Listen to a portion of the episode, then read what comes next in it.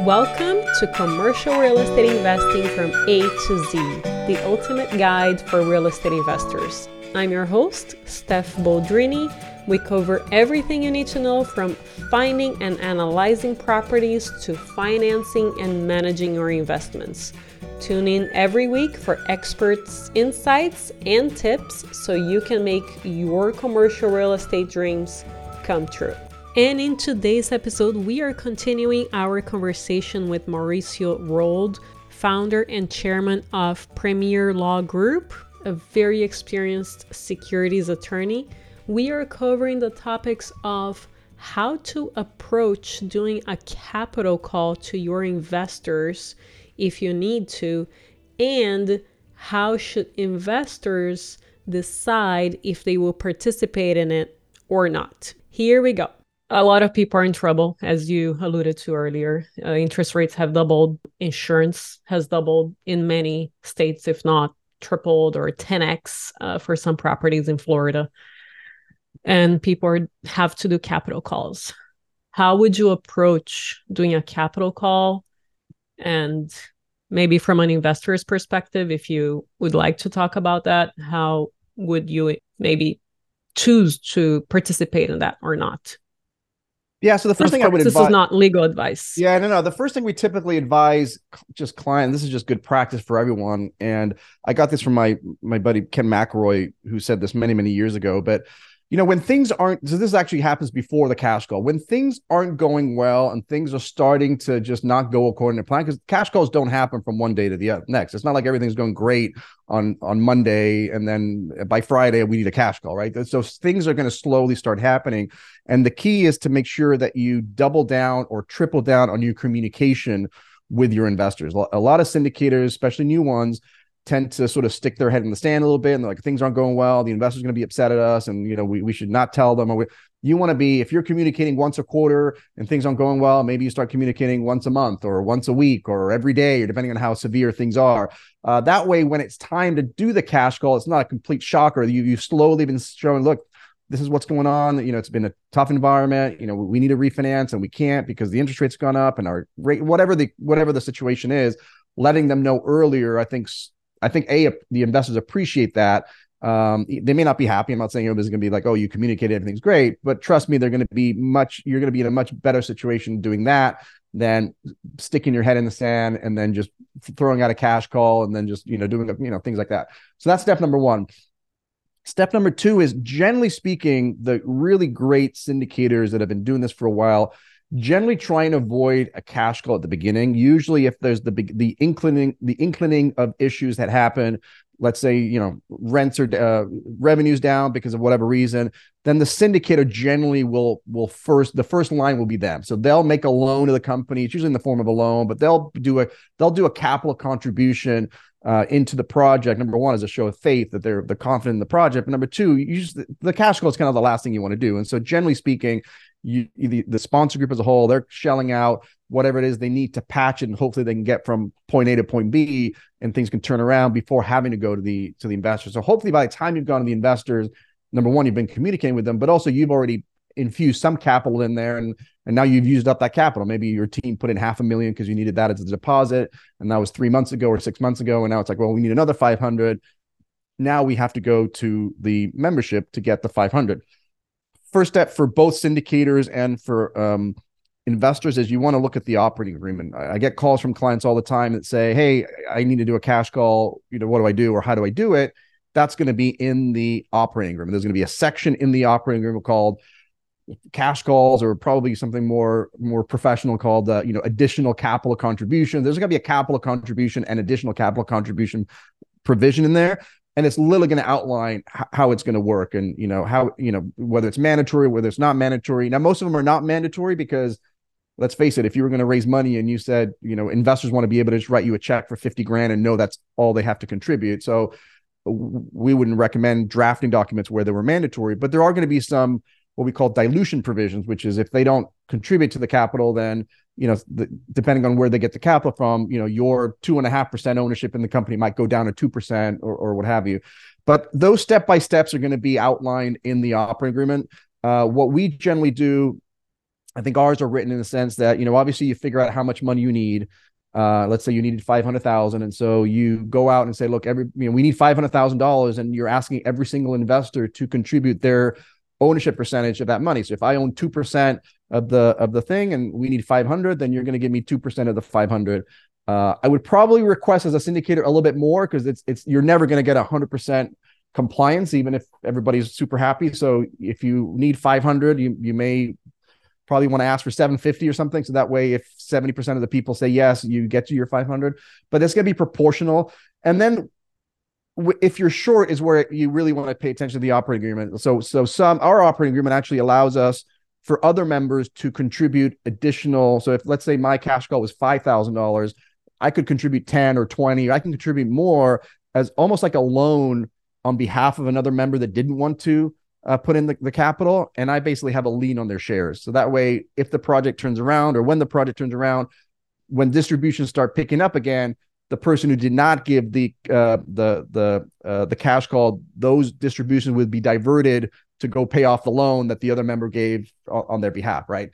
Uh, but unfortunately, what happens a lot of times is you're still short. So you you put in money yourself, you've gone to the membership, and they they don't want to or they you're just short you you needed 500 and you were able to raise another 200 grand from your membership you're still short and unfortunately if you can't come up with the other 300 there's a chance you may lose the property right so everybody loses all of their money and so that's when you start going outside of the membership which is really where the dilution happens especially if you're desperate enough that you're going to bring in a private equity group that may want to come in especially these days there's a lot of funds out there that are really targeting so you they might come in and say, look, I know you need 500. I'm going to give you the 500 or I'll give you a million. But then they insert themselves uh, way ahead of everybody else. I mean, obviously the lender, the, the bank's going to be number one always, but then they're going to be second and they're going to have their money out before any of the LP money comes out. Or maybe you get a loan. Maybe there's another party that's interested in loaning you 500,000 and you're going to pay them a really, depending on how the situation is, it might be a, a high interest rate. It might be a 15% rate or 20% rate or whatever it is. At that point, it's whatever the whatever the managers can negotiate. I mean, obviously the deal's not going well. So it's not like it's a super attractive investment under normal circumstances. So you're going to have to sweeten the pot to anybody that comes in on the outside in the form of preferential treatment or higher re- re- returns or, or something like that. And um, of course, if that doesn't work, then you get the dreaded, you know, the foreclosure letters, which are starting to come out, which are the sponsors basically letting their investors know, hey, you know the cash call didn't work meaning we didn't we didn't raise enough money we couldn't raise money from the outside. So unfortunately the bank is going to be taking over the property which as you know stephanie has been happening uh, a lot. I, I don't know what the specific numbers are but but there especially i mean there's people who bought let's face it there's people who syndicated and bought properties in 2021 which is about the yep. peak of the market. And so four and a half caps. Yep. And and and so those those people who bought in 2020 or 2021 the issue is that a lot of those uh, operators, and this and this is no knock on the operators because every not everybody, but the vast majority of people doing it because of the way uh, the uh, it's really not so much the interest rate. What happened was the property values were going up so much, and the rents weren't keeping up. This is really pre-COVID that the operators were uh, buying at really high prices and then the rents weren't keeping up and so the debt coverage of the income wasn't covering the requirement that the loan the lenders had. So i had a bunch of people on my podcast stephanie that were talking about i thought hey they're just not lending money. The banks don't want to lend. They think it's already frothy. And they were telling me no no no. If you can bring a deal to them that actually cash flow sufficient to cover their debt coverage ratio, which is usually one and a quarter, then they're happy to loan you 80% or 70% or whatever. But the problem is the properties weren't cash flowing enough in relation to the value of the property. So the loans they were offering back in 2020 and 2021, traditional conventional lenders were literally 65% LTV or 60% LTV, really low LTVs where the returns really just weren't penciling out. And so the vast majority of syndicators and operators moved over to what we call bridge loans or shorter term loans, which, which were more in the three year range, right? And so a lot of the properties that were bought in 2020, 2021 were bought on three year loans. And those loans, of course, are coming due right around now. And as we all know, interest rates have skyrocketed from whatever they were back in 2021. And probably get a loan for three and a half on the commercial side, probably 4%. And now those are at, uh, you, you know better than I am, probably 8% uh, uh, in, in terms of the commercial. So they just can't refinance right now, right? So they need to go in and their loan is up. They, they can't refinance. And um, so they're, they're, they're forced to sell And if the property's down 20%, then there goes all the LP money. I mean, the LPs generally are you're putting down 20, 30%. So if your property goes down 20%, that wipes out 100% of your investor money. I heard some properties were down uh, 50%. Yeah, so that, you know, that's a great point. My heart goes no, out to everybody. Yeah, I mean, uh, as we all know, there's no, there's really no such thing as a, a U.S. real estate market, right? Every, every market is localized, so some markets are doing still pretty good.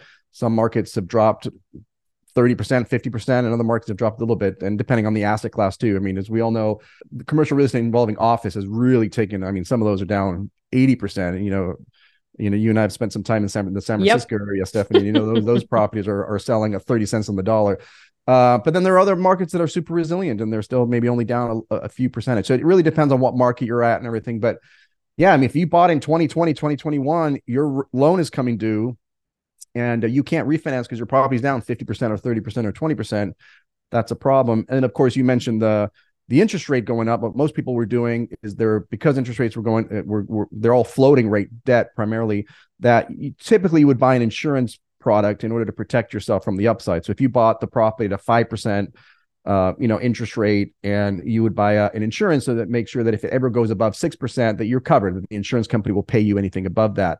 As we know, insurance uh, insurance uh, interest rates have now pretty much doubled since uh, maybe 18 months ago, and so those insurance premiums are coming up for renewal, and that's a lot. Uh, not as crazy as it was maybe six months ago, but uh, six months ago, I remember if you you needed to renew the banks were requiring you to renew these insurance policies and you you had to go do a cash call just to cover the insurance premium of your insurance policy. And then the lenders wanted more protection themselves and they wanted you to escrow a bunch of money in an escrow account which again you didn't have. So a lot of the cash calls aren't even necessarily that the the product or the the property isn't isn't spitting off enough cash it really has to do with these additional requirements of the lender wants me to put another year's worth of rent in escrow and my insurance you know my rate caps uh, are, have gone through the roof i mean there really were I don't say grotesque, it's not the right word, but they were really crazy in terms of what those rate caps were going for. I, I think they've come down now because I don't think too many people are expecting interest rates to double again, right, from where they are now. But you never know; eh, they could still go up another two percent, and and and if that starts killing your numbers, it starts killing your numbers.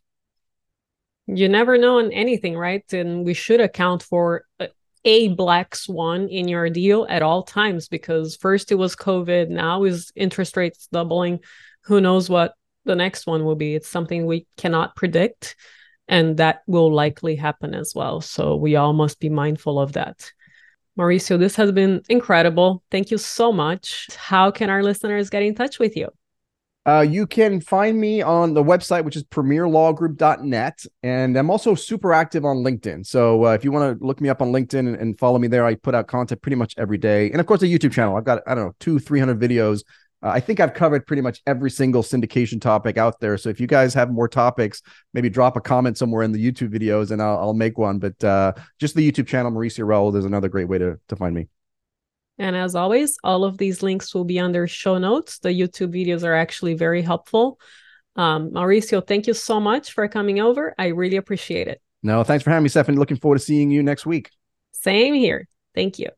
And I would love to thank all of our listeners that attended the Advanced Real Estate Investing Summit in LA. It was truly fantastic. Everyone absolutely loved the content, the people, and I think with we we somehow managed to throw a very world-class event.